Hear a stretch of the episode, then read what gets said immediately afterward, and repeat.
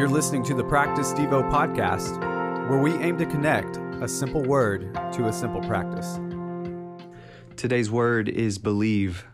This is a verb that means to have confidence in the truth, the existence, or the reliability of something, although without absolute proof that one is right in doing so.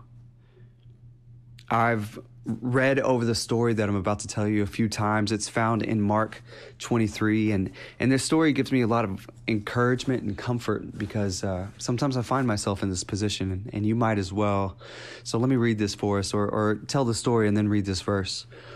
There's this man that that comes up to Jesus and he asks him, "Hey, if you, if you can, would you heal my son? He's he's have some problems right now, and." Uh, I'm going to ask you that. If, if you can, would you, would you do these things? And Jesus looks at him and says this in verse 23 of chapter 9 of Mark. It says, And Jesus said to him, If you can, all things are possible for the one who believes. Immediately the father of the child cried out and said, I believe, but help my unbelief. Now, the thought is it possible to believe and yet have unbelief? Jesus looks at this man and, and heals his son. But the, the thing that this man says is so profound that um, that's what faith looks like sometimes is that we believe and yet there, there's sometimes hidden underneath the, the rocks in the cracks or the crevices of our heart uh, this little sense of unbelief and as we grow and experience things with the lord we see that more faith is added to us and more belief is happening but going back to that definition that this is confidence in truth, existence, or reliability of something, although without absolute proof that one is right in doing so.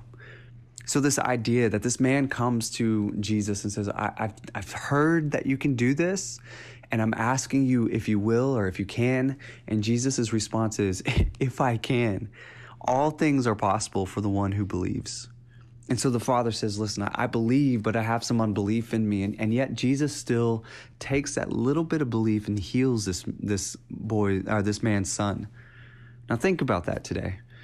That you might not feel like you have all the faith in the world to go and move mountains or, uh, or anything like that. But Jesus takes even the smallest little bit of our faith, of our belief, and he does something with it.